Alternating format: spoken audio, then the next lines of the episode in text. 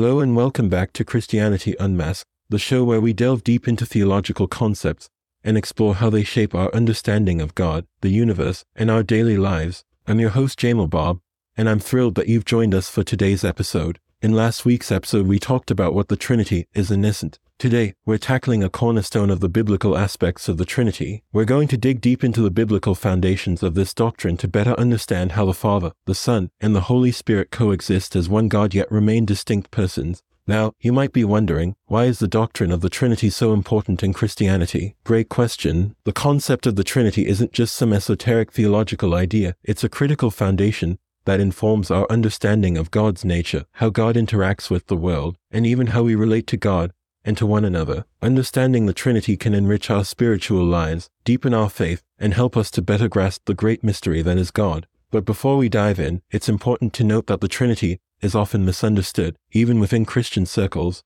There are various misconceptions out there, like modalism, which suggests that God simply switches hats, so to speak, depending on the situation, or tritheism, which incorrectly posits that the Father, Son, and Holy Spirit are three separate gods. Today, part of our mission is to clarify these and other misconceptions, using the Bible as our guide. So, whether you're a seasoned theologian or someone just curious about Christian doctrine, this episode has something for you. Stay tuned as we embark on this theological journey together, right here on Christianity Unmasked. The Trinity is a central doctrine in Christianity that posits the existence of one God in three distinct persons, the Father, the Son, and the Holy Spirit. This is not to be confused with the idea of three separate gods. Rather, it emphasizes a complex unity. The Father is not the Son, the Son is not the Holy Spirit, and the Holy Spirit is not the Father. Yet, they are not three gods, but one God existing in three persons. This teaching tries to put into human words the divine mystery of God's nature, and while it might appear paradoxical, it is a formulation born out of a careful reading of Scripture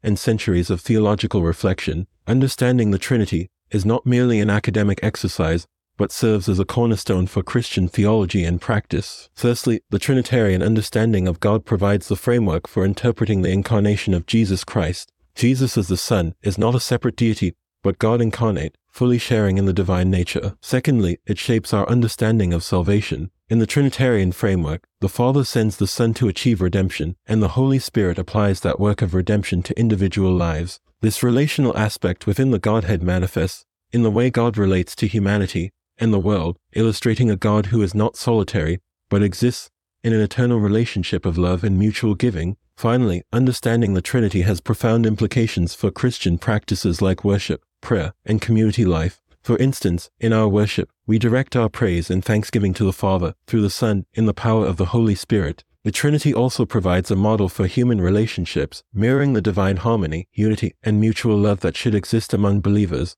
Understanding the Trinity can be challenging, and it's easy for misconceptions to arise. Here's a look at some common misunderstandings. One of the most prevalent misconceptions about the Trinity is modalism, the idea that God exists in modes and switches between the Father, Son, and Holy Spirit depending on the situation. This notion, while perhaps seeming logical on the surface, negates the biblical revelation that the Father, Son, and Holy Spirit are distinct persons who exist simultaneously. For instance, during Jesus' baptism in the New Testament, all three persons of the Trinity are present. The Father speaks from heaven, the Son is baptized, and the Holy Spirit descends like a dove. This simultaneous appearance of all three persons dispels the idea of modalism, affirming that God does not switch roles, but exists eternally as three distinct persons within the Godhead. On the opposite end of the spectrum from modalism is tritheism, which posits that the Father, Son, and Holy Spirit are three separate and distinct gods. This is also inconsistent with biblical teachings. The Bible is clear that there is only one God. In the Trinitarian understanding, the Father, Son, and Holy Spirit are not separate gods but are distinct persons sharing the same divine essence. They are co-equal and co-eternal, perfectly united in will, purpose, and nature, while remaining distinct persons. Another misconception is partialism, the belief that each person of the Trinity is a part of God, thus collectively making up the whole deity. This would imply that the Father, Son, and Holy Spirit are each only one third God, which is contrary to biblical teachings. In the Christian understanding, each person of the Trinity is fully God, possessing the fullness of the divine essence. Scripture confirms this, stating, for example, that in Jesus all the fullness of the deity lies in bodily form Colossians 2 to 9. These misconceptions, while understandable, deviate from the scriptural and historical Christian understanding of the Trinity. Being aware of these errors can aid in a more accurate and fruitful engagement with this central doctrine. One of the most intriguing aspects of the Old Testament is the use of the term Elohim to refer to God. Interestingly, Elohim is a plural noun, but it is often used with singular verbs when referring to the God of Israel. This grammatical anomaly has been seen as a hint toward the complex unity of God. Perhaps the most cited example is Genesis 1:26, where God says, "Let us make mankind in our image, in our likeness." The plural pronouns us and our have been interpreted by some as an early nod toward the plurality within the unity of God's nature. Throughout the Old Testament, there are instances where an angel of the Lord appears and speaks as if he is God himself. For example, in Genesis 22, the angel of the Lord speaks to Abraham, saying, Now I know that you fear God, because you have not withheld from me your son, your only son. Genesis 22:12. In this and other instances, the angel of the Lord is not merely a messenger, but seems to embody God himself, leading some to see this figure as a pre incarnate appearance of Christ. The Spirit of God also frequently appears in the Old Testament, playing active roles in creation, sustenance, and prophetic activity. Right from the beginning, in Genesis 1 to 2, the Spirit of God is described as hovering over the waters of the unformed world. Later, prophets like Isaiah speak of the Spirit of the Lord coming upon them, Isaiah 61 to 1, empowering them to prophecy. These instances are seen as early indicators of the role of the Holy Spirit, the third person of the Trinity, active in the world long before the coming of Christ. While the Old Testament may not spell out the doctrine of the Trinity in the way that the New Testament does, these examples illustrate how the Hebrew Scriptures provide a foundation upon which later Trinitarian theology was built. In Matthew 3, verse 16 to 17, we find one of the clearest depictions of the Trinity in action. As Jesus is baptized by John the Baptist, the heavens open, the Spirit of God descends like a dove, and a voice from heaven, presumed to be the Father, says, This is my Son, whom I love, with him I am well pleased. Here, all three persons of the Trinity are distinctly present and active, each participating in the event in a way that aligns with their unique personhood. Matthew 28, 19 provides another compelling piece of evidence. Here, Jesus instructs his disciples to go and make disciples of all nations, baptizing them in the name of the Father, and of the Son, and of the Holy Spirit. The use of the singular name rather than names emphasizes the oneness of God, while the listing of the Father, Son, and Holy Spirit affirms their distinctiveness within the Godhead. The Apostle Paul's writings also contain Trinitarian themes, particularly emphasizing the unity within the Trinity. Ephesians 4, verse 4 to 6, for example, states, There is one body and one spirit, just as you were called to one hope when you were called, one Lord, one faith, one baptism, one God and Father of all, who is over all and through all and in all. Here, Paul succinctly captures the unity and diversity of the Trinity, referring to the Spirit, the Lord, and God the Father. John's Gospel and letters also offer significant insights into the Trinitarian nature of God. In the prologue to his Gospel, John 1 to 1 states, In the beginning was the Word, and the Word was with God, and the Word was God. This Word is later identified as Jesus, who became flesh and made his dwelling among us. John 1:14. The Johannine epistles further delve into this, with passages like 1 John 5, verse 7 to 8 discussing the testimonial unity of the Spirit. The water, often interpreted as referring to baptism, or to Jesus' earthly ministry, and the blood, indicating the redemptive work of Jesus. These New Testament passages, among others, serve as key pillars in constructing the doctrine of the Trinity. They affirm the existence of one God in three persons, each fully divine, and distinct yet perfectly united. This understanding profoundly shapes Christian faith and practice, serving as the basis for how we understand God, salvation, and the Christian life.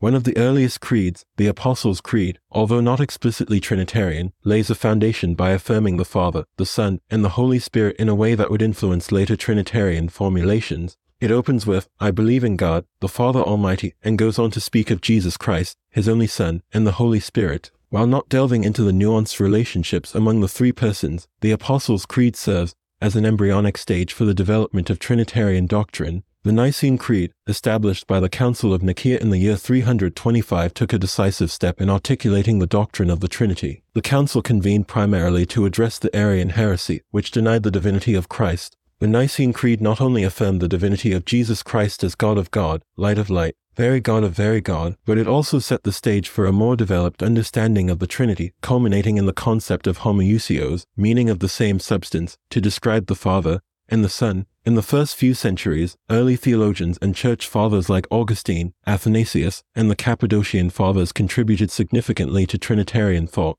Their writings delved into the complexities of the Godhead and helped to articulate the relationships between the Father, the Son, and the Holy Spirit. They drew from both Old and New Testaments to defend and expound upon the concept of one God in three persons, thereby codifying what would become central to Christian belief and worship. The early church's effort to articulate the doctrine of the Trinity was not a quest for philosophical abstraction, but rather a pursuit of faithfulness to the biblical revelation of God's nature. It was a theological response to the questions and heresies of the time, aiming to provide a framework for believers to understand the God they worshipped. The Trinity offers a profound model of relationship and community within the Godhead itself. The Father, Son, and Holy Spirit exist in a perfect unity characterized by mutual love, respect, and submission. This divine community provides a model for human relationships, calling us towards unity, mutual love, and shared purpose. The eternal relationship within the Trinity is often cited as the ultimate example of agape love, selfless, sacrificial, unconditional love.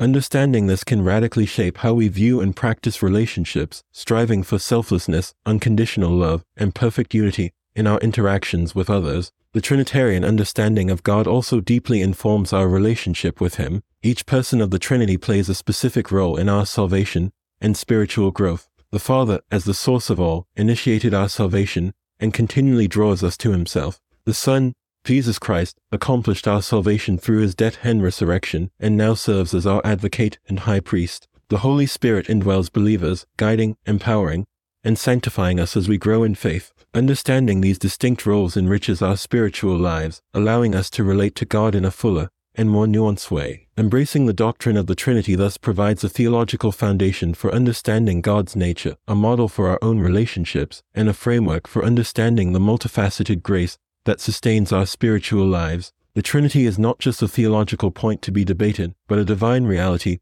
that impacts every aspect of our Christian faith and practice. Feel free to use these insights in your podcast or any educational endeavors you're involved with. I believe when people are asking the question of whether the Trinity is biblical or not, they are simply looking for the specific word Trinity itself, in which it is true the word Trinity does not appear in the Bible, but the actual question that should be asked is what is the Trinity, that being the Father, Son, and Holy Spirit, then that in fact is very much in the Bible, it would appear that the argument hinges on simply providing a name to the oneness that exists between the Father, Son, and Holy Spirit, rather than arguing whether the Bible mentions the Father, Son, and Holy Spirit. Thank you for tuning into this episode, where we've journeyed through the fascinating and foundational topic of the Trinity in the Bible. We explored how this doctrine is hinted at in the Old Testament through terms like Elohim and instances like the appearance of the angel of the Lord. We touched on its clearer revelation in the New Testament, particularly in the teachings of Jesus and the Apostle Paul. We also looked at the historical development of this doctrine through early creeds and the writings of church fathers. Most importantly, we discussed the practical implications of the Trinity for our everyday lives. It's not just an abstract theological concept, but a profound truth that shapes our understanding of God and impacts our relationship with Him and with others. The Trinity models perfect love and relationship, and understanding its dynamics enriches our spiritual journey. I'd love to hear your thoughts on this topic. Do you have any questions or comments about what we've discussed today? Is there a specific aspect of the Trinity you'd like to explore further? Your insights and questions are invaluable, so please feel free to reach out. That wraps up today's episode. Thank you so much for joining us on this theological exploration. Until next time, may you grow in your understanding of the rich and beautiful truth of our triune God.